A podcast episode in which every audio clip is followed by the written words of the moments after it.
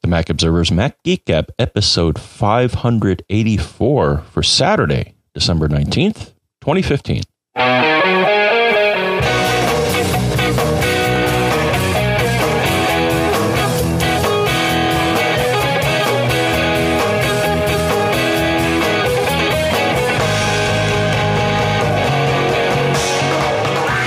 Greetings, folks, and welcome to the Mac Observers. We're going to have to ask you to come in on Saturday edition of Mac Geek Gab, the show where the goal is to learn at least a few things each and every time we get together. Sponsors for this episode include Harry's, where coupon shave five off saves you five bucks. Otherworld Computing at macsales.com with some great deals we'll tell you about. Lynda at lynda.com slash MGG, where you get 10 days for free. And our friends at Barebones Software at barebones.com, makers of the finely crafted BBEdit. Here in Durham, New Hampshire, I'm Dave Hamilton. And here in Fairfield, Connecticut, still looking for my red stapler. This is John F. Braun. That's right. Yeah. Uh, Ace Frio, John. It's, it's, uh, it, it got cold finally for me here. Uh, same here. They said we may even get flurries today, so it's getting towards freezing. So yeah, party's over. Yeah, yeah. My Time to dad, bundle up. my dad's over in Vermont. Had some snow, um, and it. I, I, you know, I have this Nest thermostat here in the studio, and I got up really early this morning because we had a hockey game uh, with my son that had like a seven thirty face off. But um, while we when the game finished, I was like, oh, I got to set the thing, and so I set the schedule for the Nest to, so that the heat would come on in the studio here. And when I came over, it wasn't on. I don't know the the setting must not have stuck or whatever. But it's warming up in here. But it's it's you know it's like sixty Fahrenheit, which is still cold. But you know, hmm Yep. Uh, so let's get this out of the way, John. Uh, and no, we're not going to give any spoilers. But have you seen the new Star Wars movie yet, John? Not yet. Okay. All right. I saw it with the family last night, and uh, and it I highly recommend it. Um, fan, absolutely fantastic. Really, really one of the best. So I'll, I'll leave it at that. So Yeah. Well, JJ, yeah, he knows what he's doing.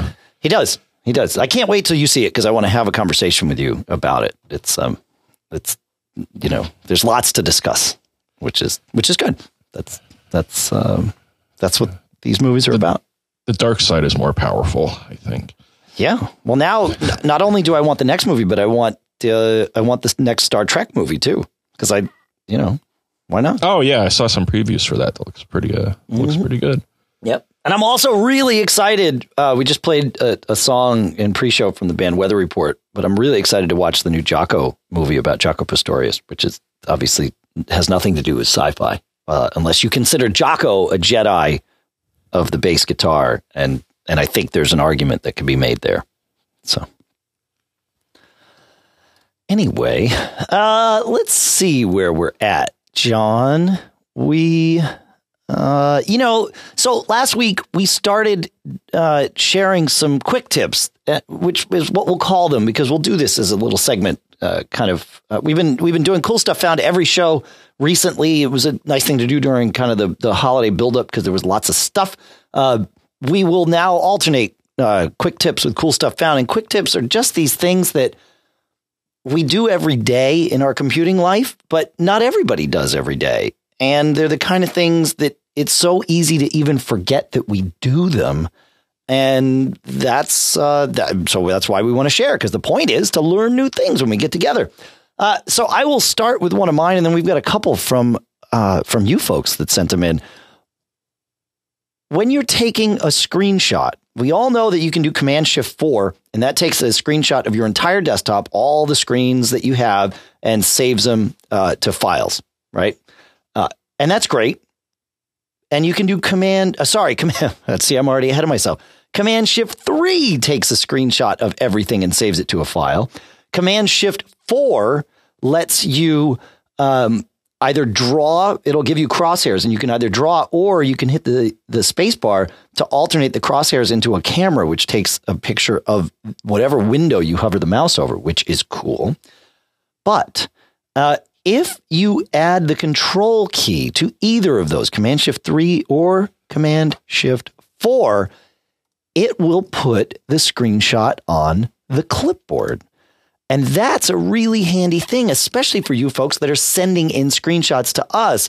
Nothing uh, is handier than just doing, you know, a command shift three or, or uh, command control shift three or four, depending on whether you want to show us the whole screen or just a part of it. And then you just paste it into your email that you send to feedback at macgeekgab.com and you're good to go.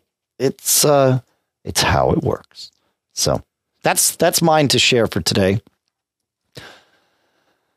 And uh, do you have anything to add to that one, John, or is it uh, is it time to move on to Larry's quick tip?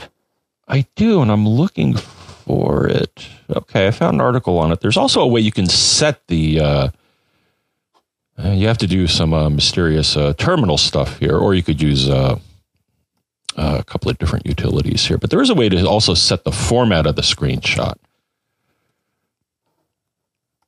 Cool. Um, what comes out, out here. Let's see. I think it's, oh, okay. Well, it's pretty simple here. So default space write space com.apple.screencapture space type space. And then I see one example here that's JPEG. I think I actually have mine set for, uh, for PNG.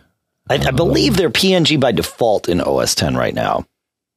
But I think you can also, I think you can set J, uh, I think you can set JPEG, I think GIF and uh, TIFF cool. as well, depending on what you like. So, uh, so yeah, so a link to a quick one. Yeah, I default to PNG because I think that's the nicest format. Cool.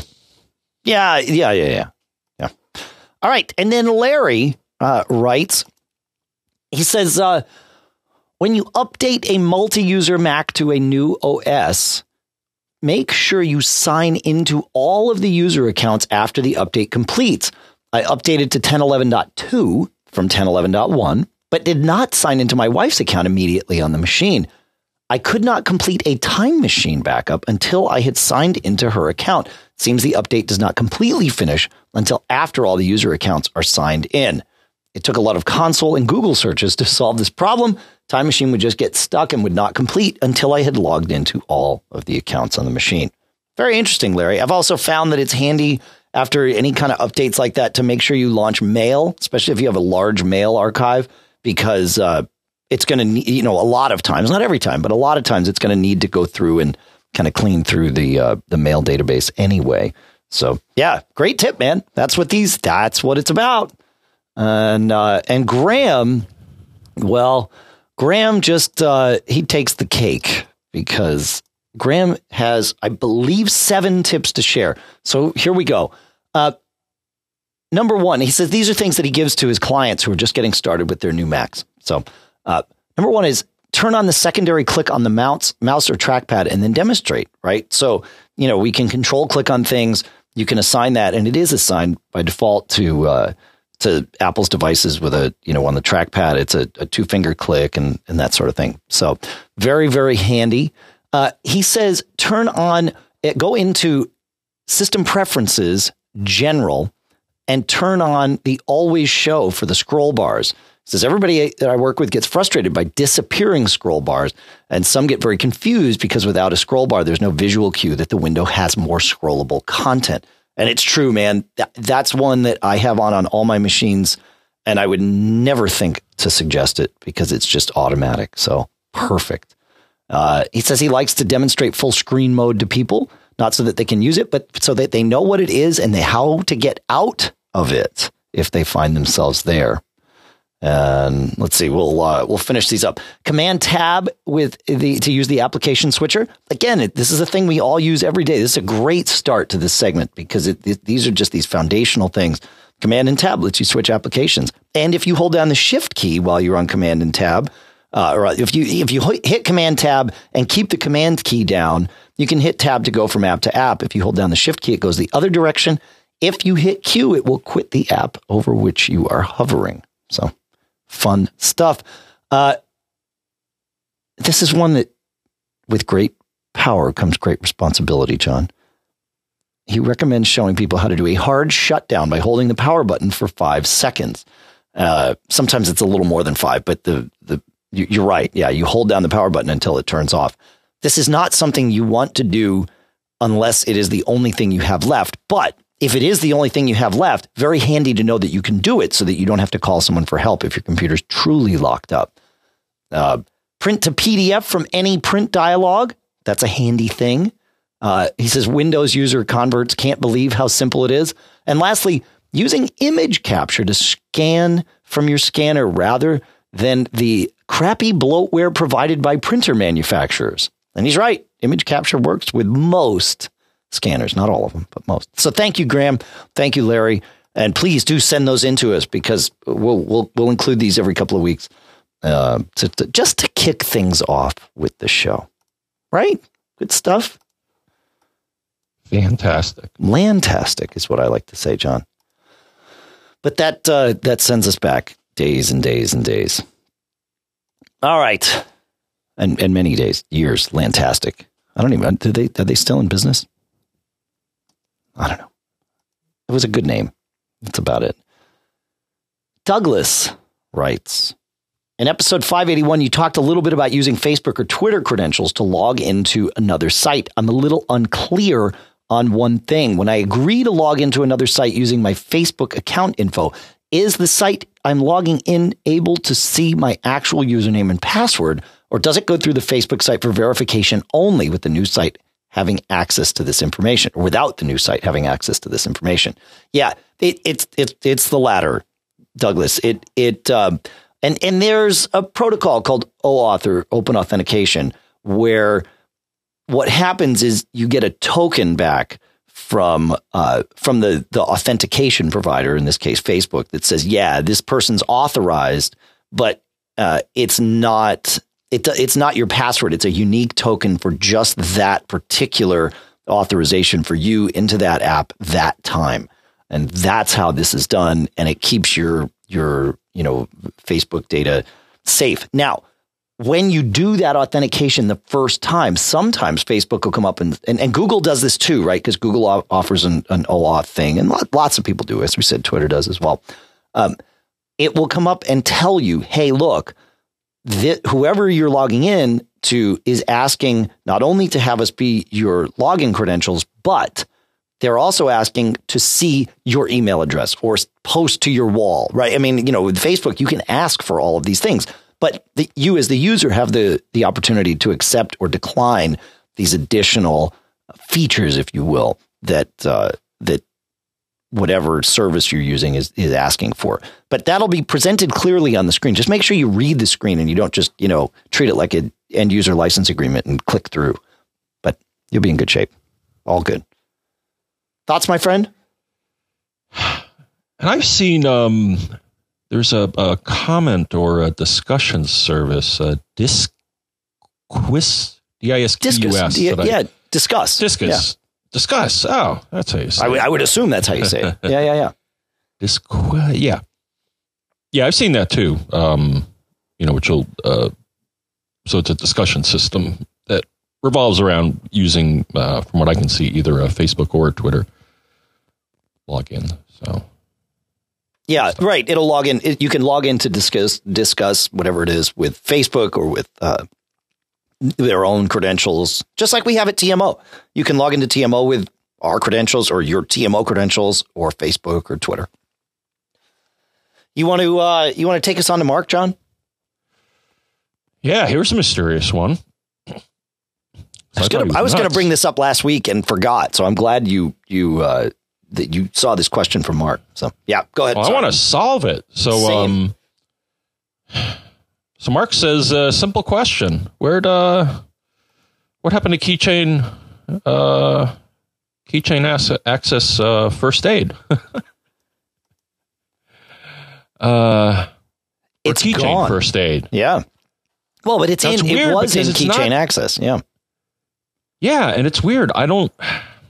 I got to figure if there's a secret way to, to reactivate it or run it. And I, I tried a few different things. So, so let me let me let me explain here. Um, as of 10.11.2, and and it, this did not happen prior, the Keychain Access app that is in 10.11.2 no longer has the option to run Keychain First Aid in either the Keychain Access menu or the window menu. It has been in both places over the years. Apple's knowledge base article, which when I checked the other day, I haven't, I didn't check today, uh, was last updated in February, and it said to find it in the window menu. I don't even think that was correct in February. I think it has been in the keychain access menu, but regardless, it is not there now, and no. Uh, we we tried this because Bryan Chaffin here at TMO was having trouble with with his keychain and he needed to repair it. And there, you know, we tried option key and launch with this, and you know, hold your mouth just right, and and you know, sacrifice to the sun gods or whatever it was. Nothing worked. Um, we did not try using the force on it, John, but uh, but otherwise, we tried everything. And I was hoping there was a way to, to run it. Maybe if you if you try to run um, the app from the command line and then provide mm. a, a, an argument, uh, but I wasn't able to. Uh, a lot a lot of things if you if you try to run them from the command line and you just uh, enter them, they sometimes will give you a list of options, or you may have to ask for them. Yeah. So you know if you run a program space, and a lot of times it's you know dash H for help or or something similar it'll list, you know, oh well, you know, if if you uh, enter this when you run me, then I'll I'll do these extra nice things for you. But uh, keychain uh, access doesn't do that. Now, what's funny, Dave, is that if you go to the help in keychain access, which you know you go to keychain access help, uh, and then there's a troubleshooting category, and it says if you have a problem with keychains, and you know what it tells you to do? It tells you to run keychain first aid. Absolutely. And the knowledge base article, which I'll put in the show notes, still says do this. It was last updated February 13th of this year. So, yeah. And the other thing that I noticed is that if you open up the uh, the package, there's still something in there, Dave, called keychain first aid strings, which is a uh.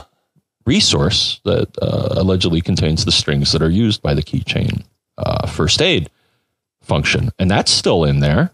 So I don't know if somebody just blew it and made a mistake. Uh, it, People were all indications it. are that it's still all indications are that it should still be there. if you look in the developer forums, people were reporting it in the betas of 10.11.2 as well. So this, I mean, which is not surprising, but but the fact that it was reported there, I, would have to assume Apple pays some attention to the developer forums. Uh, but uh, it was missing there, and and no word you know, no word came back that, that I know of. Uh, so, yeah, it, it's weird though because I get that Apple, you know, I mean, it, it, it's one thing to take away repair permissions because, and, and there's some, reasoning behind that, uh, which we've discussed, but keychain first aid, it's like, well, this stuff, I mean, we're still, we're users, we're still touching our keychains constantly as our sync services. It's like, uh, I think we still kind of want this. I think it's a mistake. I hope. I'm convinced there's a way to activate it. I just gotta. We just have to figure it out. So. Yeah. Well, I'm. I. Uh, I haven't found one, and I haven't found anyone that has. But if anybody out there knows, man, this is you know the ultimate geek challenge. So, and if you're one of the listeners who who works at Apple and and you can flip the switch to turn it back on, well, then you know you win the geek challenge. So there's there's that, and you can take great satisfaction in that, and and knowing that you you helped us, that warm fuzzy feeling that that sits right where it needs to. I don't know where that is, but anyway. Yeah. All right. Well, we shall see. Hey, uh, I want to take a minute, John, and talk about our first two sponsors here, if that's okay with you. Very good. All right. Our first sponsor today is Otherworld Computing at MacSales.com. They're one of my favorite companies in our industry because they know what they're doing and they care about getting you the right stuff. They even have their own lab there where they test stuff both before they send it out and if there happens to be a problem, where they test it when it comes back. They understand what they're doing and they're obsessive about it. They also understand that they need to sell you stuff at a good price. I went through and I found a couple of things. Their NewerTech, Power to You, starts at 19 bucks, right? This is a replacement for your electrical outlet, and it gives you two electrical outlets, as you would expect, plus two USB ports. Starts at 19 bucks. This thing's great. You can charge an iPad with it at full speed, or you can split the uh, power between the two ports and charge two iPhones simultaneously. Works really well. Fully UL listed. It's safe. 19 bucks is where it starts. They also sell used computers there. You want a MacBook Pro? At the moment, while I'm looking, this changes all the time because it's used stuff, so they don't have unlimited inventory. Less than 350 bucks for a mid 2010 at MacBook Pro. That's pretty good. You want a MacBook? Less than 200 bucks for those. You got to check this out. iMacs starting at 149 as I'm looking at this. Got to go to the website macsales.com, check it out, but man, if you can get an iMac for the kitchen, that's an awesome price. They also have a cool thing. I've talked a lot about their drive adapters, their NewerTech universal drive adapter and their Voyager that lets you put bare hard drives connected right to your computer. They've got their new OWC drive dock. It's a dual bay solution. It's got two bays, it's Thunderbolt 2, it's USB 3. Each bay can hold two and a half or three and a half inch discs, and each bay has a separate power supply. So if you want to unmount one drive and spin it down while you put a new drive in, the other one doesn't have to come offline to do it. You got to check all this out. MacSales.com. That's Otherworld Computing. Thanks so much to Otherworld Computing for sponsoring this episode. Harry's.com has actually made me enjoy shaving. I enjoy the process of it and I enjoy the results. They sell fantastic quality razors at a really affordable price, probably half of what I would expect to spend if I was going to the pharmacy or heaven forbid I go to some specialty shop, then it's probably, you know, a quarter of what I'd spend there. This stuff is fantastic. Really, really smooth, easy shave. Beautiful handles for their razors, no matter which one you get. And you can start at 15 bucks. And that's retail. You're a Mac Geek Gab listener. You don't pay retail. Use the coupon code SHAVE5 off to save five bucks. So you can actually start with a handle, either shaving cream or shaving gel, and three blades for 10 bucks. I was going to say 15, but you know, shave five off, 10 bucks, shipped to you for free. That's the Truman set. If you want something that's a little nicer, they actually have the Winter Winston set, which comes with a copper handle and all the rest of the stuff. It's gorgeous. You got to check it out and it's limited edition. That's 30 bucks retail. You don't pay retail, so it's 25 for you. New blades, all of that stuff. You can order it right there online. They make it super, super easy. One thing I'm really happy about is Harry's now has a travel kit. I got to be honest, as much as I love shaving with Harry's, it was too easy for me to just take my old electric razor on trips with me. Well, now with Harry's travel kit, I don't have to do that anymore. It makes it really easy to tighten all the stuff together, pack it in my suitcase. I can bring it with me, and I can enjoy having a nice shave, even when I'm not in my own house. Hotel room, that kind of thing works great. You got to check this all out. Go to harrys.com and then make sure you use coupon code SHAVE, the number five OFF. That's S H A V E 5 OFF. That saves five bucks off your first order. Our thanks to Harry's for sponsoring this episode.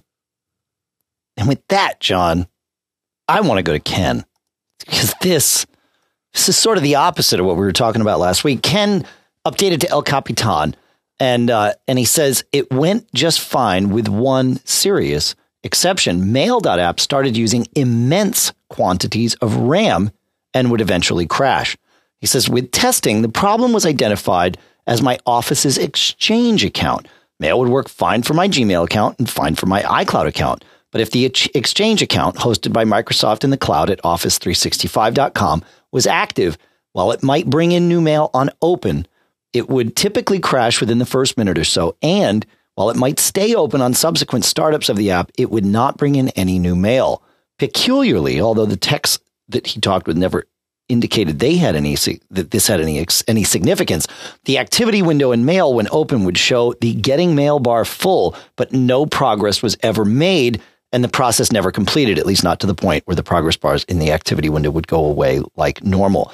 He talks about how he spent all kinds of time with Apple on the phone and Microsoft on the phone with all of them pointing at each other. Um, we went through a couple of things. Actually, we didn't go through a couple of things. There are a couple of things I would go through here to troubleshoot this. The first would be simply removing the account from mail and adding it back in. But um, in that process, Office 365 lets you connect in two different ways. You can connect as Ken is with Exchange, and that's one protocol. And of course, they support that because Exchange is a Microsoft protocol. But you can also connect to Office 365 with IMAP, just straight IMAP. And uh, and in fact, Microsoft even has a support article that explains how to do that. That solved this for Ken. Eh, better to say it worked around this for Ken. It's it's not the solution if you, for whatever reason, want to use Exchange, but it certainly solved it for him, and it, he gets his mail and uh, reliably and without it crashing or using up gobs and gobs and gobs of RAM. So uh, that was the solution here. I, am curious though if perhaps deleting that account and re, just re-adding it as an Exchange account would also have solved this problem. There are caches in Mail that uh, on the Mac when you delete the account they go away, and so that might be something here. There could have been some damage in a plist file or something uh, in you know kind of in the settings for that account. So that's but it worked removing it and re-adding it as IMAP worked. I think it might have worked if he removed it and re-added it as, as Exchange, but uh, but he wanted to be safer than sorry, and, and didn't really lose any functionality that he cared about going that way. So it's interesting stuff, man. Yeah, I've, and, and we've we've had that come up in the past. Is um, just disabling mail for just disabling mail and then turning it back on again is not sufficient to clear up a lot of, uh, especially mail crashes. You actually have to wipe it. You know, use the uh, minus sign in the uh, internet accounts or, or in the mail uh, configuration screen when you set up the accounts. You actually have to get rid of it. Yep. And like you said, it it uh, it clears out some uh, cruft that caused it to to crash. Yep. Yep. All right we have uh, we have some other interesting troubleshooting stuff as always, and I'm looking for listener John because he says I have a problem that's been with me for a few months. Whenever I try to back up my iPad Air 2 to my iTunes library, it errors out with a message that says iTunes could not back up because the iPad disconnected. I've been hoping for some magic fix in either OS 10, iTunes, or iOS since August, but it's been a consistent problem. Of course, the device is not physically disconnecting. I've tried four different lightning cables and both USB ports. I've tried it with and without a USB hub. Other USB devices have no issues. Also, previous iPhone 5 and now an iPhone 6S have no problems syncing with iTunes. This has been doing this uh, since some version of iOS 8 and macOS 1010X, all the way through uh, the updates to the latest iOS 1011 and iTunes versions. One interesting thing if I hit sync, it pops up this message within a few seconds. But if I hit OK, it actually continues and finishes the sync. However, if I hit backup, it pops up the error. I hit OK and it's done, but I have no backup. The last successful backup was August 14th, so it worked for the first eight months or so of ownership.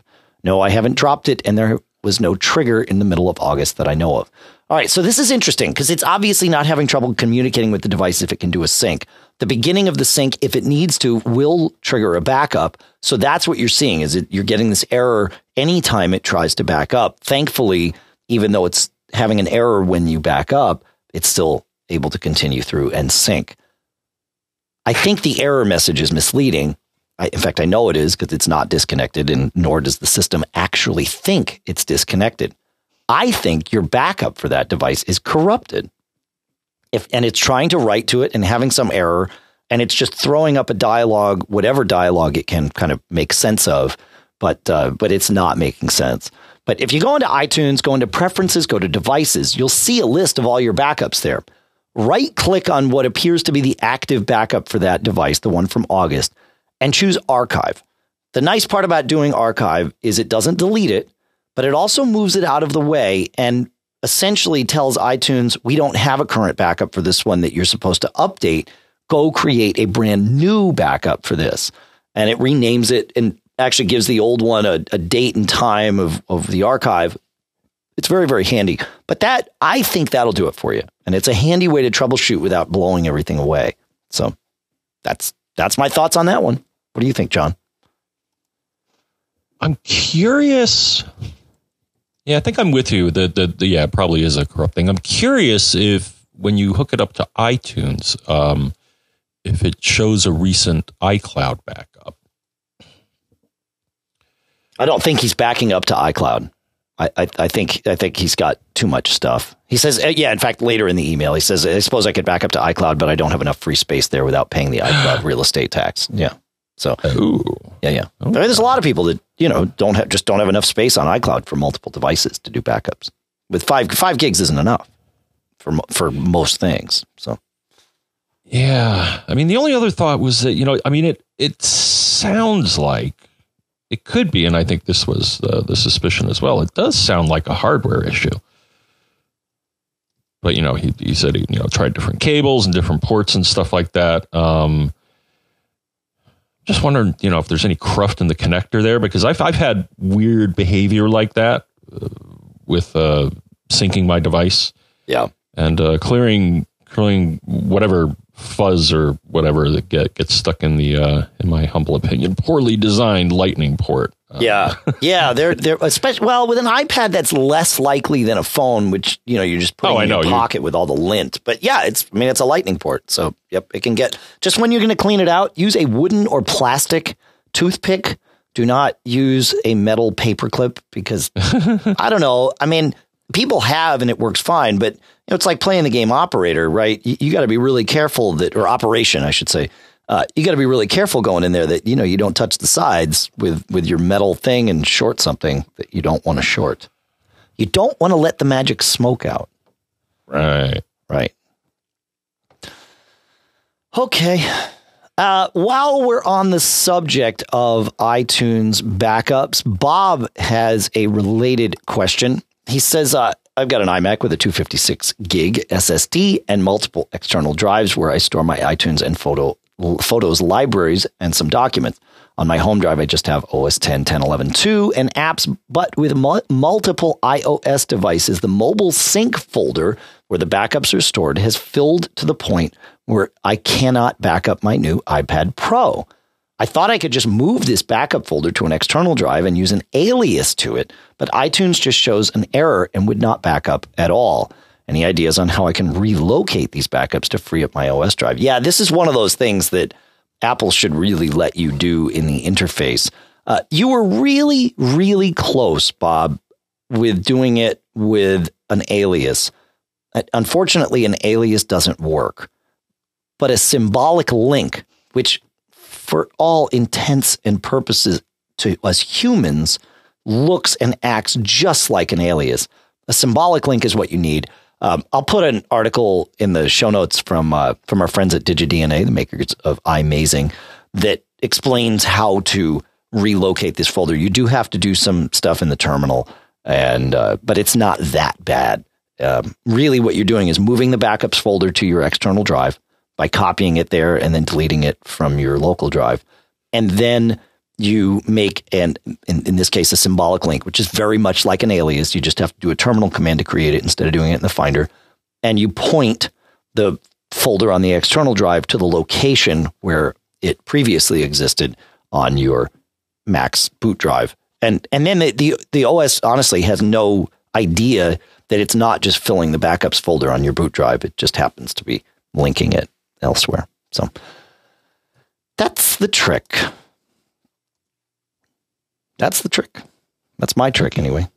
Have you done this, John? I, I've done this. I have my backup stored externally because I, you know, I don't want to. Really? Of course. I, so I, I run um, my current machine and my last machine actually has a 512 gig SSD in it. And um, and then I've got connected. Actually, it's a Seagate Backup Plus with uh, four terabytes external connected to the machine, and uh, it's connected via USB three. And I've got it partitioned so I can do my clones on that thing. And then I also just have, I think I have a one terabyte partition where I'm doing clones and, and some other stuff. And then, uh, and that way it has plenty of room for Carbon Copy Cloner's, uh, what you call it, the, the, the, safety net, which is good. And then, uh, and then I just have three terabytes of wide open space and my iTunes, um, mobile backup folder lives over there now. And I have a symbolic link. It's exactly what we're talking about here. Works great. And then, you know, that way you're not messing with your SSD when you're doing that. Yeah, never never thought of doing that. Yeah. Because yeah, I got plenty of space on this machine. So Yeah. I got one terabyte, but um though it is interesting. You may ask yourself, where are my backups? How do you know? Um, and actually, here's a little quick tip here. So there are a few things that you can do in iTunes. So if you go to the, uh, and it's in the same area, but but to add a little to what you said before, Dave. Sure. So if you go to uh, iTunes preferences, devices, you're going to see the backups for your device. And there are a few other things you can do in this window. One, if you hover over a backup and wait a few moments, it will then show you all sorts of fun additional data about the device. So, for example, I hover over uh, John F. Braun's iPhone 6S, and it'll show me if I hover my uh, cursor over that, it'll say, "Oh, well, here's your phone number. Here's your IMEI, which uh, you may need if you're having phone problems. There's the MEID, which is another, you know, serial number type of value, and then I think there's a final value there. But also, if you, uh, oh, and the serial number of the device too." So, uh, so hovering over the backup shows you additional information. Then, as as you suggested, so if you right click on a backup, there are a few options. Now, you mentioned, of course, there's the uh, archive option or the delete option. Well, there's also show and finder in case you want to see where the backups are actually stored. Yeah, good point. Oh, yeah, yeah, yeah. I like it. And then it brings it up in the finder, and you know if you uh, click on the place that it brings you in the finder, uh, and here's another kind of quick tip. So if you see a folder at the top of a window in the Finder, and you, I believe it's Option click on it, it will show you the hierarchy of where things are buried. Because, for example, you know, when I say show me where my backups are, well, it shows me a folder called backup. It's like, okay, well, well, where's that? Well, right, where, yeah, where's that? Yeah, exactly.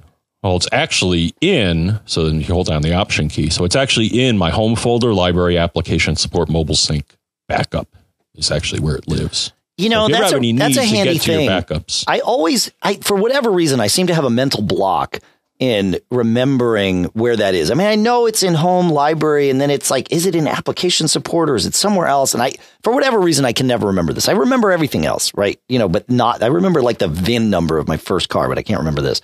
But this is great because this, I don't have to. I can just go into iTunes and do show and finder and it'll bring me there. And now I know where it is. I like it. It's good. All right. Well, well, time for some El Capitan stuff, I think, John. Oh, boy. no, it's, I, you know, before we get into this, I, I want to say, for, for me, at least on the two devices, actually, I'm running it on, on many. Uh, the family's all running it on theirs uh, the machines they use, but on the two that I on two on the two El Capitan machines I have, I still haven't upgraded the studio to El Capitan. I'll probably do that sometime, you know, after CES late January. I always wait on this because with audio hardware, I have no rush, right? Uh, but uh, on the two machines that I'm running it on, my my MacBook Air and my Retina iMac, it's fantastic. It's been like smooth sailing. Mail has been reliable uh, it doesn't have these weird lags anymore. It's been panacea for me, you know, and I should find some wood to knock on here because I I know what that goes, what that's like. But that doesn't mean that you folks aren't having issues with it, and and obviously we're here to help. But uh, but I did just want to point out that you know, with all my kvetching about what I went through with Yosemite, that El Capitan truly has been fantastic. But that doesn't that that fact doesn't help Bill. I've had a little, uh, some weirdness. So I haven't had kernel panics. I did under, uh, you know, and I think most were related to uh, to the Wi-Fi uh, in Yosemite. So I haven't had a kernel panic. The only weird thing I, I, I think I've had it happen twice, and I'm not sure if it's the OS or if it's something that I installed. But I've had like one or two situations where I just get blown out of the OS and back to the login screen, and I'm like, "Wow, uh, how how did I get here?" I don't think I hit the key combination that logged me out, though I think there is one if you want to do that. I think there's a keyboard shortcut to do that. But yeah, all of a sudden I'm, you know, I see, you know, my the login and a and a password prompt, and I'm like, okay, and I do that, and and it's like, you know, I'm logging in again. You know, it loads all my, uh, you know, it's a reloading all my, uh, you know, things in the the menu bar and stuff like that. I've only had it happen once or twice, and I think one time I think it was after an OS update. I rebooted my machine and I got uh, vertical bars, alternating vertical bars, black and white. and it just sat there. And that's a situation where I actually had to use the tip that was given earlier, which is the hold down the power button for five seconds. Right. uh, but then I restarted and everything was was ducky. So um, yeah, but also I'll say yeah, a lot more stable. No no no kernel panics. That's good. And you know, I've had, uh, have you ever had that? But I, I have had that rarely uh, on different versions of OS 10, where it just blows you out to the just No. blows I you mean, out of the I've- OS. I've seen it, but but not with any frequency or or regularity. No, that's um, that's that's frightening. I mean, it's what that is. I believe is WindowServer dying. Um, I, I believe that's what that is. But that I mean, it doesn't mean it's good, but that's what it is. You know what it could be also?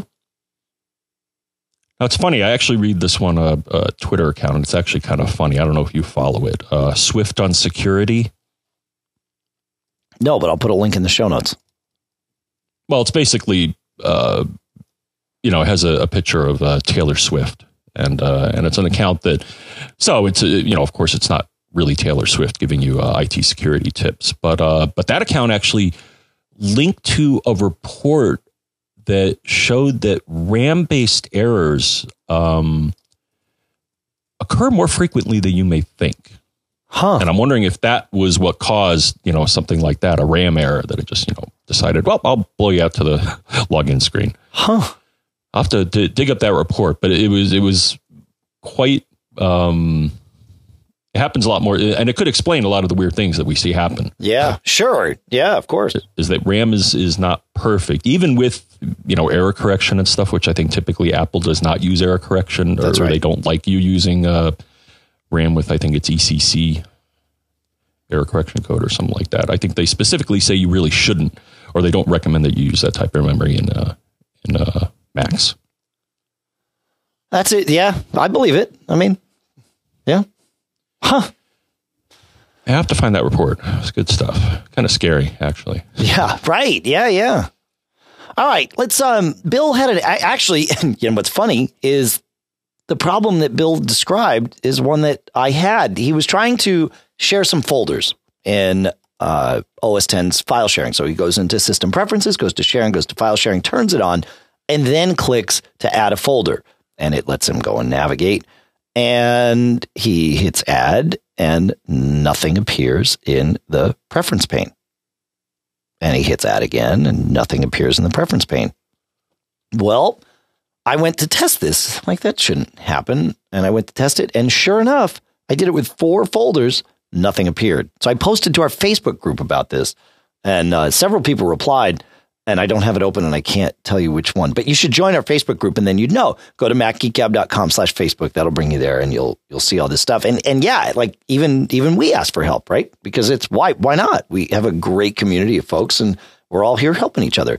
And, uh, it was, it took, you know, maybe an hour for somebody to say, Oh yeah, I've seen that before. Quit system preferences, come back in and all the options will be there. And sure enough, the four folders that I had added were right there. So, uh, it must be just a UI weirdness, uh, you know, or maybe some plist file. I don't know. It persisted. I mean, it it saved the things. I had to go and remove them because I didn't actually want to share those four folders that I had put in there. But uh, but it worked out. So Bill was also having some other weird issues, but he, I think Bill was trying to share a network folder as well. I think he was having this issue plus he was trying to share a network folder, which you can't do. You can share external drives, you can share internal drives, you can share subfolders of of the the aforementioned, but you cannot share network folders because if they're network folders, another computer should be able to get to them, and that's the that's the logic there. But uh, but yeah, it was just you know weird stuff.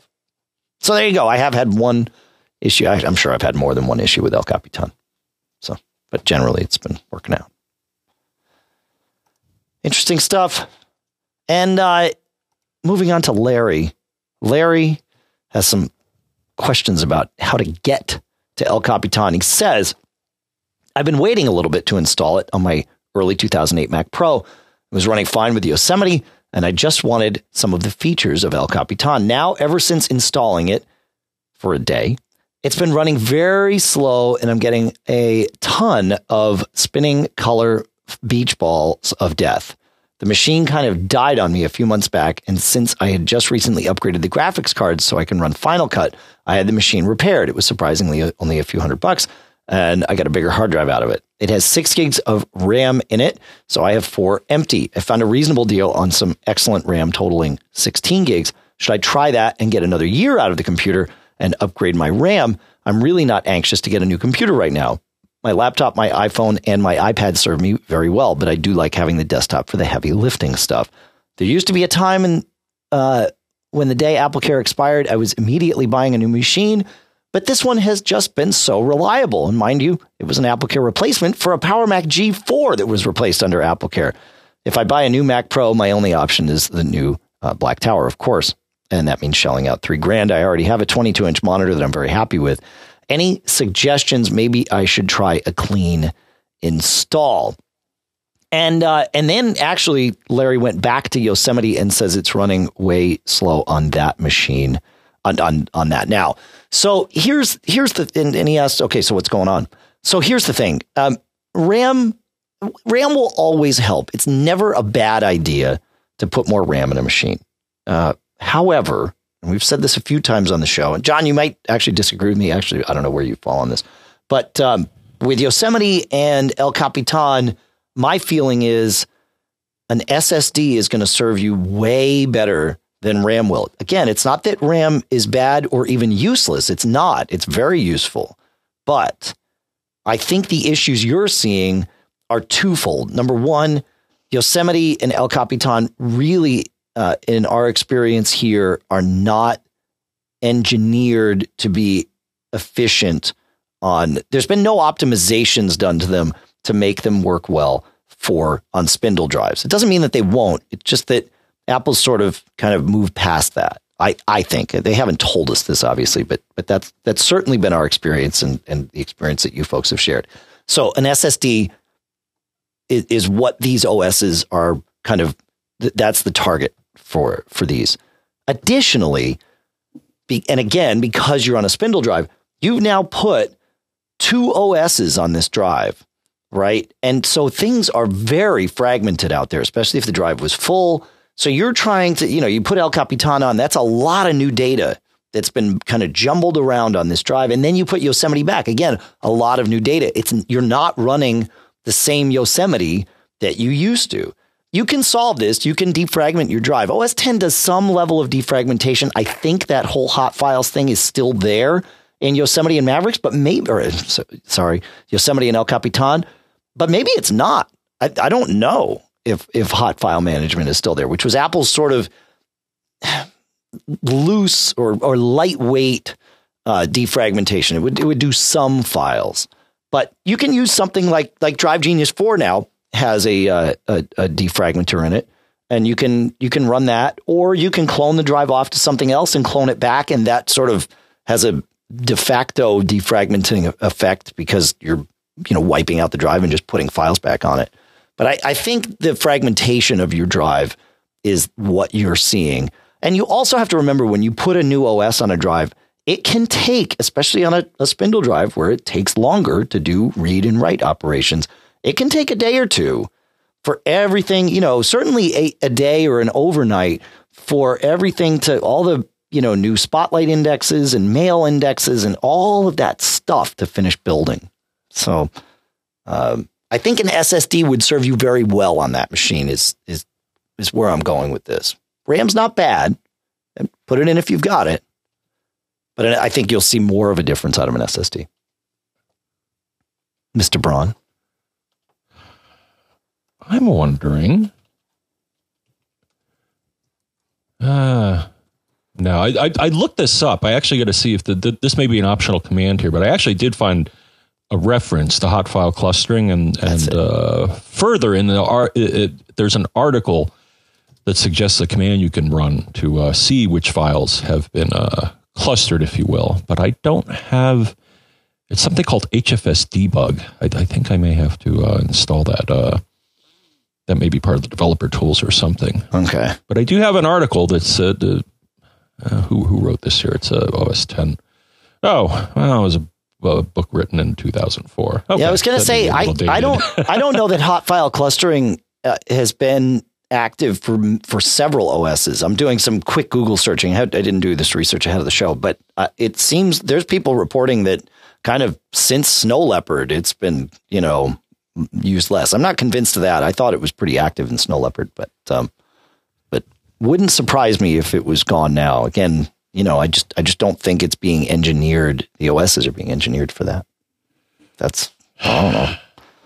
I mean, the only thing I'd suggest for slowdowns, you may want to uh, uh, fire up Onyx or maintenance. Uh, yeah, its, its little brother.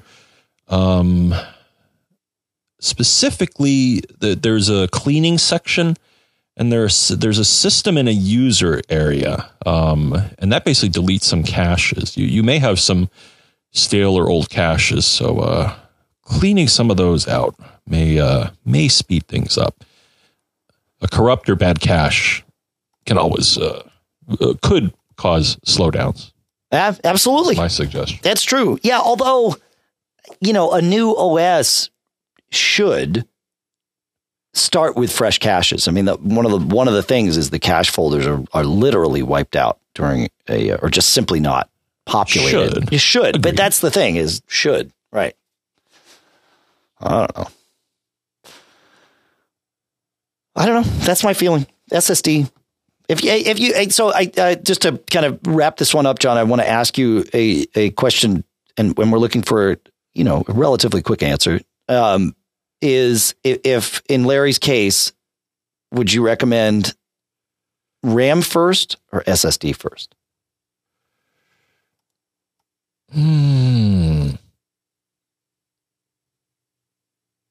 I'd say I'd say an SSD. Yeah. All right. Good. Sweet. So we're we're in agreement here on this one. All right. I well, want because to, oh, if ahead. you just because if you don't have enough RAM, you're going to swap. But the thing is, an SSD will make everything faster, including swapping. So, uh, yeah. So I, I, would I would say overall, you're, you're going to get better.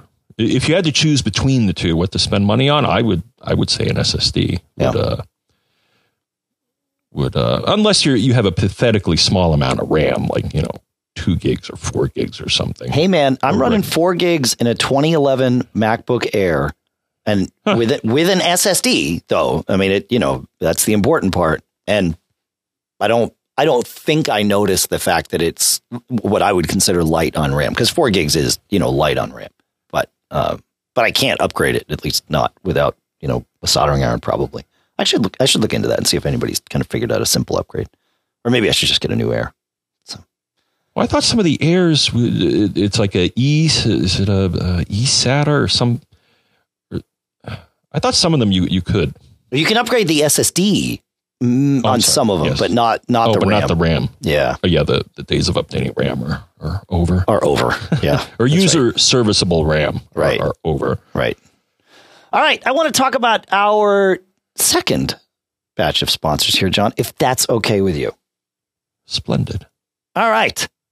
BBEdit is a piece of software that I use literally every day. I'll use it as soon as we finish this episode to clean up the chapter markers and the show notes before putting those in. And then, of course, John takes them from there and also uses BBEdit to lovingly handcraft the rest of the show notes with the timings and all of that great stuff. BBEdit makes all of this stuff really easy. It can be as geeky or not geeky as you want it to be. Geeky stuff, of course, includes coding things like HTML or stuff that's even far geekier than that. I use it for PHP all the time. You can use it to code JavaScript. You can use it to code CSS. It's smart enough to know what language you're in and starts highlighting the text in appropriate ways. It doesn't change the text. The text on the disk or on your server remains clean, but it highlights it visually just for you while you're editing. Makes life super easy. You can also do word counts, character counts, all of that stuff. Here's the thing for a limited time, you can get BBEdit for $39.99. It's normally $49.99, right? It's normally 50 bucks. Now you can get it for 40 bucks part of their Winterfest 2015 discount. There's a, actually a promotion for many app vendors that uh, have partnered together to do this. You don't have to do anything special. Just go to barebones.com, go to the store, go to buy BBEdit, and boom, BBEdit 11, the price shows up. It's $39.99. It's right there. Check it out. Barebones.com. Our thanks to Barebones and BBEdit for sponsoring this episode. I also want to thank lynda.com at lynda.com slash mgg for sponsoring this episode. That's the URL you go to to get 10 days of free training videos for you. This is a fantastic site. After that, it's only 25 bucks a month. That's where the plans start. And you get access to everything, both during your 10 days free and just for 25 bucks a month. These courses are fantastic. Things like Pro Tools 12, essential training, right? With Skye Lewin. This is a 10 hour course that they've produced just for you. And you get to stop it and start it and rewind and check the notes, everything. It's all perfect. But then they've got things like are you a photographer? Maybe you want to learn uh, photography from people like Ben Long or photos. They have a, a, a course called Photos for OS 10 Essential Training with Derrick Story. If there is anyone out there that is like the authority on this stuff, it's Derrick Story. He's the man when it comes to this stuff. Pixel Playground with Bert Monroy. These are rock stars that they get to do these training videos just for you. Super well produced, brilliant stuff, totally easy. And there's thousands, literally thousands of videos available at Lynda. Every time I go in here to look to tell you about Lynda, I'm finding courses that are brand new, new stuff. It's just constant. You got to check it out. Lynda.com. That's L Y N D A.com slash MGG. That's where you go to get 10 days of this for free. And then after that, plans start at 25 bucks a month. And that really gets you everything. There's no catch. You just have it all. Check it out. Lynda.com slash MGG. Our thanks to Lynda for sponsoring this episode. All right. And now I think we should stick with the upgrade stuff here, John, because it gets interesting and it's time, you know. Uh, Kevin writes that he has a mid 2011 20 inch, 27 inch iMac, sorry, with a hard drive that is showing signs of going bad. He's got periodic clicking, freezes followed by kernel panics. It says Apple Disk Utility and Onyx say the drive is okay, but he's been around drives long enough. He he's he doesn't trust it anymore. And I that's smart. He says I have backups of my machine, so no worries there. Kevin continues, I'm thinking about proactively replacing the drive as I'd like to get several more years out of this machine. I already have access to both a 120 gig SSD and my choice of one or two terabyte hard drives. So I was thinking about buying iFixit's dual drive hard kit for 50 bucks um, and following the instructions to mount the SSD behind the optical drive and then replace the hard drive so that I would have an SSD, a hard drive, and the optical drive. With a brand new SSD and hard drive in the machine, I would probably be unable to resist the temptation to set them up as a fusion drive. I believe I recall that in more than one past episode of the podcast, Dave's talked about replacing the parts on the iMac. I've asked some of my friends, and some say go for it. Uh, it's more intimidating than difficult, while others say it's worth paying someone else. He says, of course, another possibility is attaching the SSD and or hard drive to the Mac, the iMac externally. But since it's only got USB 2, that would be slower than I'd like, and Thunderbolt adapters and or drives are pricey, especially since I already have the SSD and hard drive and would only be out for the kit. And he says he actually wound up going with the Other World Computing kit. We we got a little follow up uh, from him. So, yeah, um, my my thoughts on this. Um, if it were my machine, I'd be tempted to put both drives in and go the the fusion drive route. Um, equally, though, I'd be tempted to put the SSD into boot from, but I'd probably go with a larger SSD but you have them already, and I get that, right? But you know, a 120 gig SSD. Listen, it's bigger than the one that Apple is putting in some of their Fusion Drive machines right now. But uh, but you know, it's certainly big enough to to do a, Fusion Drive with. And people have had good luck with the Fusion drives. But with the price of SSDs, the fact that you don't want to be cracking this thing open all the time, uh, you know, I don't know. I'd I'd I'd certainly look and price out some larger SSDs and and possibly go that route opening up the machine, I like what uh, the way you described what your friend said that it's more intimidating than difficult. That's true. But I will share a piece of advice from longtime listener Dave Cook here, who unfortunately uh, had a bad experience. He had seen somewhere with these iMacs, you know, you've got to take the glass off the front. I've always followed, and I've always done this following instructions. And thankfully, I guess I've uh, the only instructions I've seen are that you put two suction cups on the screen, one in you know kind of opposite corners from each other. You put the screen down on, you know, put the iMac down on its back so the screen is face up, and you just lift straight up. That's worked very well for me. Um, unfortunately, Dave wrote in that he had found some instructions that said to put like a, a, a, something in the edge to kind of lift the machine up. And he did that and then needed to get a bank, better angle on the machine and wound up putting too much pressure on whatever he had put in the edge and cracked the screen. Uh, obviously, that's that's not the desired outcome. So get the suction cups and use the suction cups. They work well. Um, I typically leave the the screen. You know, I I I, I create like another towel. I put a towel down uh, before I pull the screen off. And, and, and, you know, with the 27 inch iMac, you might need two towels. I don't, you know, it depends on how you lay it all out. But I lift it off and I put it down on the towel and then I make sure that it's not somewhere where I'm going to randomly like put things on the screen because obviously you don't want to do that because it'll either scratch or crack it. But, uh, but yeah, it's not difficult getting in there. Once you pull the screen off, um, and pulling the screen off is easy, but you know, w- once you get through that, it's really a, a simple kind of thing to dig into these. It's not it's not too bad at all. We've done it many many times. Both my kids have helped me. My daughter actually really likes it. She's a total pro at digging in. So yeah, but the Fusion drive with the 120, you know, if you got a two terabyte hard drive and 120 gig SSD, I got Fusion drive. What would you do, John? Hmm. The first thing I would do. Well, I like uh, uh out of technical curiosity, so I've done this in the past. Uh, actually, I've proactively uh, replaced the uh, hard drive in my TiVo more than once when I uh, suspected it was failing. Sure. And like most devices, um, the thing is, the TiVo actually has a, a secret handshake where you can run uh, drive diagnostics. I don't know why it doesn't do it automatically, or maybe the, the latest one does. I'm still stubbornly holding on to my TiVo Series 3, which they're they're I starting you, to take away more and more features. I thought you bought a Roamio. Yeah, I was considering it. They they oh. they roll out. They actually they they keep rolling out uh, refurbished Roamio deals. Yeah, with, with Lifetime. I, I just. Uh, Oh, because because I well next I was going to say this at the end of the show, but next week we're going to talk about TiVos, and I thought we would compare your new Roamio to the Bolt that I'm testing uh, because I just finally got the Bolt set up yesterday, so I'm not quite ready to talk about it. Uh, you know, I don't. I want to have some experience with it before we before we talk about it in the show.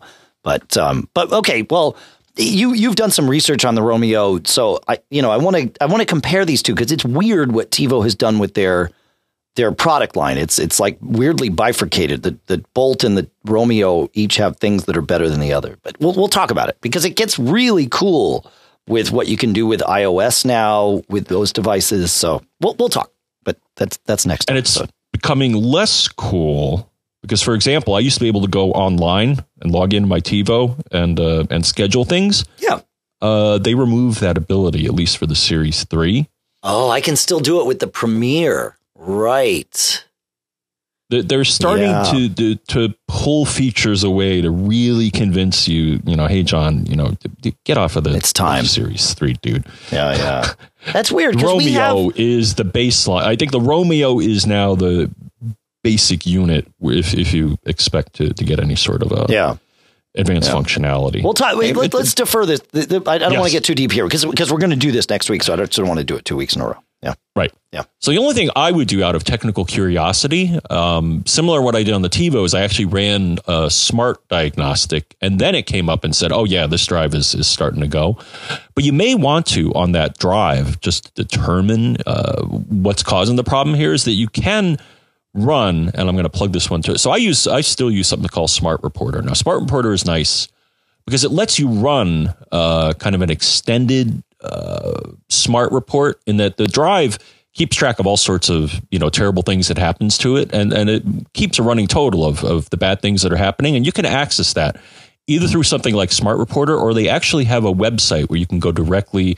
So he uses actually a, a, a third party uh, library to do this. And if you go to www.smartmontools.org, uh, you can access uh, this library. And I think you can probably get it through a package manager too.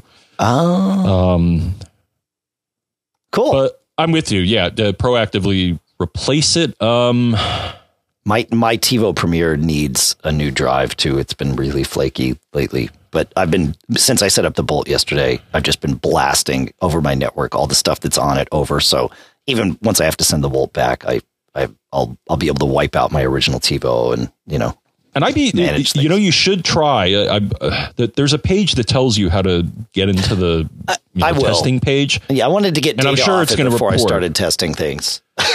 I was I was getting Uh, good idea. Yeah. good idea. Because mine actually, the, well, the symptom where I, I thought it was the drive going is that the the unit would just randomly restart. It's like, oh, that's interesting. Yeah. Why'd you do that? While I was watching, you know, recorded content. That's because I guess it came on a bad block. But um, I guess I'm with you. Um, cool. as to what to do on that machine here. Just be uh, watch sharp edges. That's that's my only caution. I, I helped uh, our pal Duffy um, upgrade the drive in in a iMac at one point. Yep. And uh, Did you get Did you get cut? uh, if I wasn't careful, yeah, I mean, Yeah. there's Oh, a yeah, sharp there- metal edge and a sharp glass edge when Yeah. you, when you pull the uh, screen out. Just uh, just watch it because Mm-hmm. I, I know people that have uh, have cut themselves. Yeah. Yeah. And I, I will share my uh, tip again because we're talking about taking apart a computer. Go to iFixit, print out their instructions. And yes, you want to have them printed so that you're not relying, relying on something electronic to continue displaying them. And the benefit when you print them is if you have a roll of scotch tape handy, you can take the screws from each step and tape them to the page upon which they matter. And then you just, you know, fold through all your pages. And when you're going backwards through to put it back together, because that's how iFixit's instructions work, they don't give you the put it back together instructions. They just say, now go from the end forward. You have your screws at exactly the right time and you never screw it up. Haha. no pun intended. So, listener John writes, he said, I've been a user of Handbrake for a very long time, archiving my DVDs. I would like to do the same for my Blu rays. I heard you guys mention before on the show. Is it as easy as just buying a USB Blu ray drive and going through the same Handbrake routine? I've heard that the Mac will not play Blu ray back natively, but my usage would be over Plex or Apple TV. Uh, yeah, and actually, once you've ripped the file, uh, then as long as you rip it into a format that um, a Mac will play, your Mac will play it. However, uh, it's not quite as simple as getting a USB Blu ray drive and plugging it in and just magically having it work with Handbrake. There is one more thing you need to do, and that I use MakeMKV typically for this. There's other programs, and, and actually, I've tested a lot of them. Um, the, the stuff from the folks at DigiArty works really well, believe it or not. Um, or maybe you would believe it. But that, yeah, I um, so I like that. I like the Mac X DVD Ripper Pro. Uh, there's also you can also do it with Make MakeMKV. If you like Handbrake and you're comfortable with it, get go get MakeMKV. I'll put a link in the towers or in the towers. I don't know why I keep calling it that. We call our chat room for uh, for TMO. Uh, we call it the TMO Towers, but I don't know why I'm calling it. I'll put a link in the show notes and of course in our chat room to uh, to, the, to an article I wrote actually a couple of years ago about doing exactly this, and it talks through getting MakeMKV and uh, and how to make it work. So that there's a library that comes with MakeMKV, and you can link it together in a way that Handbrake will just natively read from a Blu-ray and rip it directly. It works in probably 90% of the discs that I've tried. And if it doesn't, then you can just rip the disc with MakeMKV to an MKV file, and then you can convert that with Handbrake. Or if you want to get really, really geeky, you can be like me and uh, you can. What I do is I rip the Blu-ray with MakeMKV. That makes a lossless, effectively a lossless version of the data on the Blu-ray, and then I um, it's using Handbrake, but I use uh, Don Melton, former former Apple Safari engineer, crazy movie guy, likes to have movies that are approximately the same quality as iTunes, and you can do all this with Handbrake. But Don has figured out all the scripts, and there's depending on how the movie's set up, there's different ways you want to use Handbrake to do it. Don has automated that process, and he's got some scripts that that you can use. I'll put a link in the show notes to those. You've got to use them from the terminal. There's no GUI for it. It uses Handbrake from the CLI, and you need Brew or some other package manager to install all the kind of related things. But the movies that it makes have great sound. They put the subtitles in perfectly. It's beautiful quality, just like iTunes, which yes is compressed, but not overly not overly so. So, um, but yeah, yeah, you can totally do it. It's fun. I I, I say it's fun. Yeah, it's fun. But if you just want to do it with Handbrake in the GUI, you can do that too. All right. Yeah. Yeah, I don't have a. I got a Blu-ray player. I don't have a uh, drive for. Uh, maybe I should. So here's the thing, John. Because I, I assume Blu-ray has the same copy protection silliness that DVDs do. Similar, yes. Yeah, it, yeah. Okay, so you can't just copy the video file off of it. Okay. No, no, no. But um, in that article that I've linked to, I have a link to the Blu-ray reader that I use, which is available, still available at Amazon. Um, I think it's forty three bucks, and uh, yeah, forty three fifty. So I'll put a, I'll put that link separately in the in the show notes as well. It's um, it works great. I've had it for years and ripped countless movies with it, and it you know it just works. So um, cheap and worth Actually, it. I wonder. Actually, more than worth it. You know what? I wonder if I can hook up my the one I have in, in my house that I use to, to to watch them. I wonder if I can hook that up to the computer. I may have to build an interface. I don't think it has Hmm. an interface on it. Huh. Yeah, right. There's right. If you can, yeah, build an interface. I wonder. I wonder if a, like a Raspberry Pi would be the the easiest way to kind of, you know, get to the middle of that. I don't know. I don't know. Do you And have a there may be, Raspberry Pi uh, yet? No, I know, I know what they are. Yeah, it's a little uh, it's a little little little computer, right? Right. Do all Ye- sorts of projects. It Yeah. runs uh, what Linux, I guess. Yeah, well, it runs whatever you want it to run, but yeah, it Linux is what most people put on them. But yeah, you you can get them cheap. I mean, it's you know, it's like whatever, somewhere between like twenty and fifty bucks, and you can do all kinds of cool stuff. You got to. I'm I'm shocked you don't have one to tinker with. It seems like perfect, but for reading Blu-rays on your Mac, forty three fifty, Amazon Prime, you'll have it before Christmas. You're good to go. Yeah, Yeah, but what? Uh, what, yeah. So someone said just spend the forty three dollars, John. That's Like, Come on, man. If I can save forty three dollars and and get a little project going, I'm going to get a little project that's true. going. I'm with you on that. Yeah, the project. it's just it's just of it. curiosity. Yeah. I mean, you know, I'm I'm wondering if the one that I have, which is a it's a Sylvania, which is actually made. It's not really Sylvania, or or someone else makes it. Yeah. I, I, I forget. I, when I upgraded the uh, the firmware one time, you know, I actually found out the real uh, maker of it. Yeah. Um, you know, I wonder if there's like a USB or other interface on, on the circuit board, and I just have to, uh, you know, maybe get a cable or something. Oh, you're right. Yeah, yeah, yeah. Yeah, well, like like I had to do with my my uh, routers when I you know put a bad build of a firmware on or something, and they're totally bricked. Uh, most routers, believe it or not, I haven't tried this with the Apple ones, of course, but uh, most third party routers, and certainly the Buffalo ones that I have, have uh, like a, a jumper block on them with four pins that is a serial port, but there's no Oh, port. JTAG. Well, yeah, and so e- exactly. So I have a um a, a you know a, a USB to serial adapter that I bought on Amazon for I don't know ten bucks or something, and I use OS X screen to uh you know in the terminal to to connect to it, and I can talk to my router over a serial connection and get it back to life um every time which is uh it's fun. I had to make notes because I only have to do it like once every six months. And it's like, oh yeah, which because if you put the wrong cable in the wrong spot, you'll send five volts to the wrong place and blow it up. So you got to make sure you don't do that.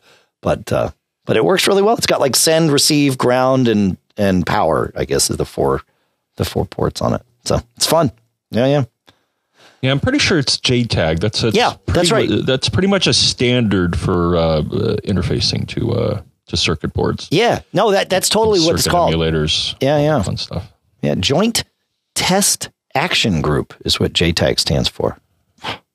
Nice. Yeah, I didn't know until just now when I was searching for it. Hey, um, while we're at it, uh, and I'm enjoying my caffeine today. I like these morning shows when uh, when I'm allowed to have caffeine. It's good. Uh, it's not often though. Uh, Peter has a related tip here. He said, uh, "I'm a new listener, really enjoying your show. I've been ripping my Lord of the Rings movies to put them on my Plex. The DVD versions of these are the extended versions, so each movie is on two discs. When I finish ripping, I end up with two M4V files for each movie, which is exactly what you get if you use the, any of the permutations of the previous tip we discussed. Uh, he says, and this is where it gets brilliant. I never thought to do this. You Unix geeks out there are either going to know this or you're going to go, whoa. Um, there's a cat command in the terminal that is used to uh, basically just take the contents of a file and either display it on the screen or send it out to fi- another file or a, a device or whatever you want. And he says, I've used the cat command in the terminal to join two text files in the past, and I wondered if it would work for M4V files. It did. So he says you do cat space, you know, movie file part one dot M4V space movie file part two dot M4V space, and then the greater than sign, which says take the output of the previous stuff and dump it into whatever's next. And after the greater than sign, he says, you know, movie file whole dot M4V. And it done. It just works. I never knew. I mean, this is, it must just be something about the M4V standard that lets the, the, you know, the, the things that play it back. He says Plex doesn't have a problem with it. Apple TV doesn't have a problem with it. QuickTime doesn't have a problem. It just plays them. And the movies just roll right together. It's brilliant. I, I couldn't believe it that it worked. So simple. Cat is probably older than both of us, John. Uh, certainly, if it's not, it's close. So I love it. Yeah, Thank it's you, interesting. I, I've only used it, and I think most to to you know display a file uh, on the screen. You know, cat, and then the file, and then it, it throws it to standard output. Yeah, right. Yeah, I was I was scratching my head because uh, you know I uh, based on that experience, my conclusion would be, oh well, it only really deals with text, right? Exactly. Is no, it deals with Whatever you want. and I guess the M4V, you know, and I, I I'm curious, you know, I bet you it would work probably with some other, you know, if whoever came up with the uh, file format um, for things like, uh, I'm, I'm curious if it would work with MP3s or That's AIFS or some audio files too. Oh yeah. It would depend. I mean, now that I'm thinking, you know, if you're designing, uh, so what M4V must have is that each, you know, every now and then it has, you know, uh, metadata, you know, telling the player about the the file, and it doesn't have to be, right. you know, at the beginning. it doesn't all have to be at the beginning. Correct. Yeah. Because I think some file formats would it, it would fail on that because you, you Well, that's what I Yeah, figured. It's a wouldn't find the info container, right? And and that's what M4V is. Is it's a container, so it's got a beginning, a middle, and an end. And I guess, like you said, yeah, whoever wrote the codecs said, and it's okay if there's another container here. Just play it. Yeah, I think it's pretty cool. Yeah, I want to try it with an MP3. That's a good point. Yeah. Or even graphics. I'm I'm wondering if you tried it with a Oh. image file, if it would smash them together, or or what you'd get.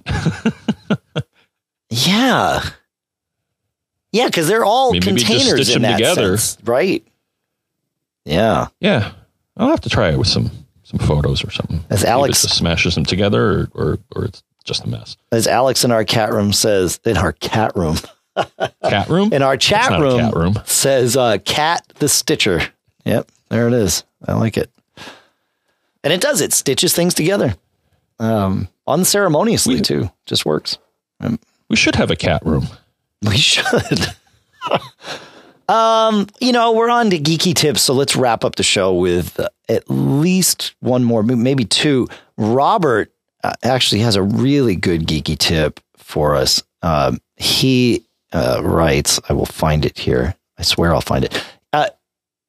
He says, uh, I still have to use a PC occasionally, and I've set up uh, a virtualized environment using Oracle's VirtualBox on my Macs. Since I have several Macs, I like to be able to remotely log into my virtual uh, PC from one of my other Macs. For pro- cross-platform remote access, I use TeamViewer normally, but for PCs, I u- I prefer using Microsoft's RDP protocol based on tools like Microsoft's remote or third-party RDP clients because Microsoft's RDP protocol is very fast and the most native way to connect to Windows machines. This is especially useful for logging in from iOS to a remote PC, either real or virtual. I found TeamViewer and other solutions to be sometimes flaky or slow. And I agree. Microsoft's RDP on iOS is awesome. Um, one of the bummers of using virtual PCs is dealing with all the licensing issues. I had used one of my licenses to upgrade from Windows 7 to Windows 10. So I have a fully licensed Windows 10 virtual machine in my uh, VirtualBox PC, but unfortunately, remote desktop capability is not supported in Windows Home Edition. You have to upgrade to Windows Pro for 99 bucks. Uh, just to clarify, the server portion of RDP is not included in Windows Home. The client is there so you can reach out to other remote PCs, but you cannot connect back to a home PC uh, without upgrading it to Pro. He says, but I found an awesome solution. VirtualBox extensions, which are also free. So VirtualBox is free, VirtualBox extensions are free include a virtual RDP server in the VirtualBox host. So you can remotely connect to VirtualBox using RDP no matter what version or even type of OS is running. The trick is that you set up your RDP client to connect to the IP address of the Mac, not the IP of the, the virtualized box. And uh, there he goes. He said, I don't know if Parallels or VMware has this capability. They kind of do with par- Parallels access and, and that sort of thing, but I don't think like this. So very cool. I had no idea. I got to dig more into VirtualBox. I um, I, you recommend it to me all the all the time, John, and because I have parallels and VMware, I just haven't dug into them. But uh, but it seems like this is interesting. I like it. It's good stuff.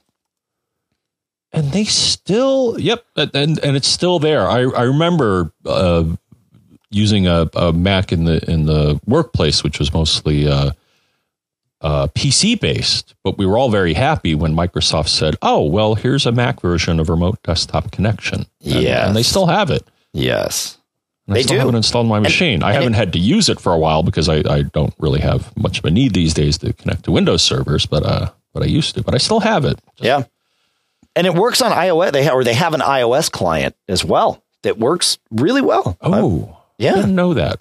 Yeah, probably wouldn't be too much fun on the f- iPhone though. I've done it probably okay on the iPad. Yeah, well, you know, I'm sure it'll work. It'd just be puny. well, that's one of the reasons I really like the 6S is for remote access to things. Uh, I regularly use the 6S to use like like I go VNC back to my Mac using like Screens, the iOS app called Screens, and I'm able to control my Mac just fine with it. It it works well. One time, actually, one time recently, I was doing something in iTunes. Oh, I got all excited when when Apple upped the limit from twenty five thousand tracks to hundred thousand tracks for iCloud Music Library and iTunes Match. That I wanted to. Uh, we were on our way to ho- to a hockey game. Lisa was driving, and so I logged in with Screens because I wanted to tell it to update because I had a ton of files that it wouldn't update uh, with the twenty five thousand song limit. And and it did. I got the, the, update started, and by the time we got back, everything was good, and Apple Music was happy, which makes my Sonos happy now. And it's all like life is blissful with Apple Music. It really, really is. But um, the next day, I went into my office, and actually, I went to get in my car, and which is in the garage right next to my office. And my son was like, "Hey, you know, there's there's music playing in your office. In fact, it was playing here last night when when I got back from the hockey game." And I thought, oh yeah, I must have accidentally like tapped the play button or double tapped the file and it just started playing files and it played music all night. But you know, things could be worse. So one last geeky tip, I think, is what we have time for, John. And this comes from Mark. He says, in a recent episode, you had a discussion about tools for manipulating image uh, EXIF metadata there is one tool you didn't mention. It's the ultimate geek tool. It's a Perl library called ExifTool. It's, available. it's available online. He gave us a link. Uh, I'll not provide information about using the tool. Geeks with Perl skills will know. Others need to study and practice. He says, be careful. Perl is like a table saw. It can help build beautiful, beautiful furniture or cut off your fingers in a careless moment. so we'll put a link to ExifTool out there. Thanks for sharing that, Mark. That's, Fun. Uh, sounds sounds just like C. Yeah, right. Yeah, well, that's yeah, exactly. Yeah. Well, being a C programmer, the the, the nice thing, the, the one thing I like about C is that you can do almost anything you want. Yeah. Including, you know, screwing around with hardware. Sure. The bad news about C is it'll let you do it because it assumes you know what you're doing. So, right. Yeah, similar to. right. I'm trying to think. I'm wondering. Brew does does Homebrew have ExifTool? It does. Yep. So you could do. Well, I'm looking right. Brew install ExifTool. You're good to go. There it is. Okay, and I, am looking in Fink, and, and I see a few references. Um, yeah, here's one: image dash exif tool dash PM. Oh, okay. So that's the the Perl version. All right. Yeah, that's it. Yep. Yep. Cool.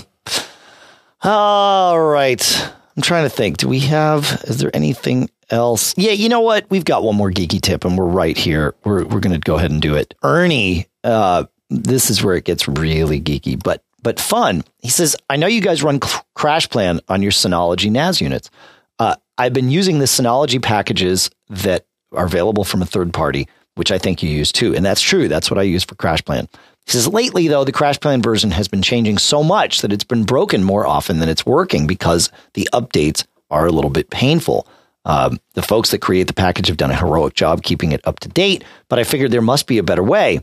I stumbled across Docker, which is a thing that's new in uh, in Synology's DiskStation Manager 5, which is available for everybody, although you need to have a fast enough CPU to use Docker. Um, and they, he says, I found a person who had created created a Docker container for CrashPlan. Docker essentially lets you run virtual installations of an OS or apps or both on your disk station that you access remotely. So this gets very, very cool. Uh, and he, he sent us a link, which we'll put in the show notes. He says it works on uh, relatively decent Intel hardware. He says he has a, a DS412 Plus, which is a three year old, almost four year old unit with only two gigs of RAM, and it's been running for a few weeks just great. The recent update of CrashPlan 4.5 went flawlessly, and I didn't have to do a thing. It just happened. So this is essentially running CrashPlan inside a, a Windows environment, I believe, or maybe it's a Unix environment. It could be either um, on uh, on Synology, but it's inside a container. It's a virtual environment. That's what these Docker things are. Is they're built to be app specific. So very cool stuff. He says the Docker instance did require a little command line work, and it also required installing the Docker package, but that's available inside Synology. So we'll put the link and the instructions. Probably a better way to do CrashPlan on your disk station than than the previous way. So thank you for that. Fun stuff. I like it. It's uh, even more fun stuff, Dave. What's that? Um, well, I haven't. I had a need to uh, get a, a Synology uh, package, or I'm trying to. I was looking for a package for Synology, and it wasn't available in their standard list of packages. Yeah, that which is and what the CrashPlan thing I use is. It, you have to install a third party library or whatever. Yeah. Yeah, and I actually, so I have a couple listed here. I'll have to find some more. There, there are good sources, third party sources, and um, so if you go on your Synology package center and then community, they then have a place where you can uh, you basically give it a URL yeah. for a, a third party. And actually, I'll put a link to the I have here that seems to have the most is packages.synocommunity.com. That's right. Yeah. That was one where I found a lot. But there, there are a whole bunch of others. That that one, from what I can tell, seems to have uh, the most that are. Uh, yeah, it's kind of nice that Synology also, you know, opens that up to, to make totally. it easy for third parties to uh, make their uh, make their software available. I'll share I'll Link share platform. a screenshot to my links to, to all the ones that I've used. Um, oh, I only got two. Okay, yeah, that'd yeah. be nice to yeah get a good list because yeah, some of them are were kind of hard to find. They they don't advertise well. Yep, yep. Hopefully, I'm not divulging anything I shouldn't, but I don't think I am. Hopefully, I'm, I'm not like divulging my you know not not necessarily my home IP, but you know uh, anyway, I'll put it in the show notes. I it's know, there. I know your home IP. I know. It's not that big of a deal. We're pretty secured here. But but security by obscurity is even better. Yeah. If people don't know you're there, well, I, they don't try to hack you. Yeah. Uh, I suppose you could uh did I do this? I think I turned this off on my router. You you can make your router not respond to pings. Oh yeah. Which makes it less likely for people to tell that you're there. Not impossible. It's right. Just, it, it, it'll discourage. I, I think I did a security scan and it said, oh, well, you know, if you, if you, if you change this, then people won't be able to find you as easily. I'm like, oh, all right. That's nice. Uh, all right. Well, let's see. People in the chat room are making me laugh, and I'm not going to talk about it. Um, as I said earlier, feedback at macgeekgab.com is the address that you can use to email us whatever you like. Quick tips, please send them in. We would love to hear your quick tips, the things that you do And it's hard. I, I mean, we've been doing this show 10 years, and there's things that I've been doing for more than 10 years that we have yet to share in the show because they're just so automatic. So a little mindfulness helps the community in its entirety. So um, if, if you do come across something, and oftentimes these things ha- come to me when somebody's looking over my shoulder and I do something, they're like, hey, what was that? I'm like, oh, yeah. Like the, you know, like last week, the iOS search thing. It was like, oh, dude, I've been doing this since iOS, you know, since I started using it. And they're like, yep, had no idea. So, anyway, that's the address. You know what, John? Dave? What's that? I'm going to give you another address, Dave, and you know what it is? It's feedback at MacGeekGab.com. or premium at macgeekgab.com. If you are a premium listener, we would uh, we really much really appreciate uh, your support, and we do answer your questions first. Uh, if you're interested in becoming a premium supporter here, macgeekgab.com is the place to look. We would love iTunes comments from you.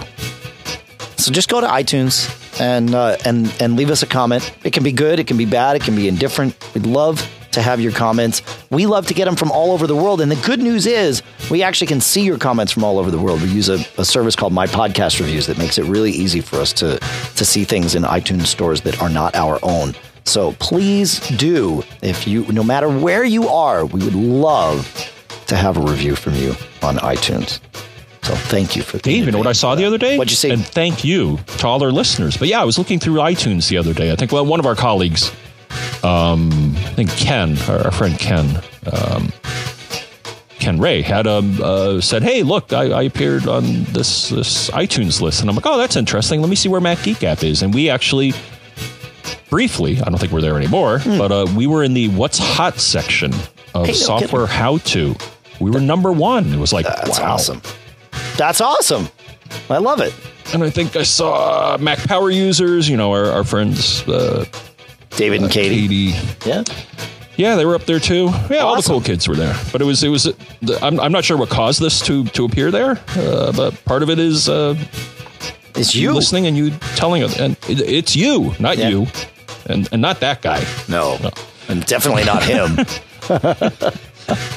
awesome. 206 666 Geek if you want to leave us a voicemail would be the number. And John Geek is Four, three, three, five. I want to thank the folks at CacheFly, C A C H E F L Y dot com for providing all the bandwidth to get the show from us to you. And of course, our wonderful sponsors uh, who make all this possible. As we mentioned earlier, Harry's with coupon code SHAVE5 off, Other World Computing at macsales.com, Lynda at lynda.com slash MGG, Bare Bones Software at barebones.com, the folks at Gazelle are fantastic. Check them out, gazelle.com.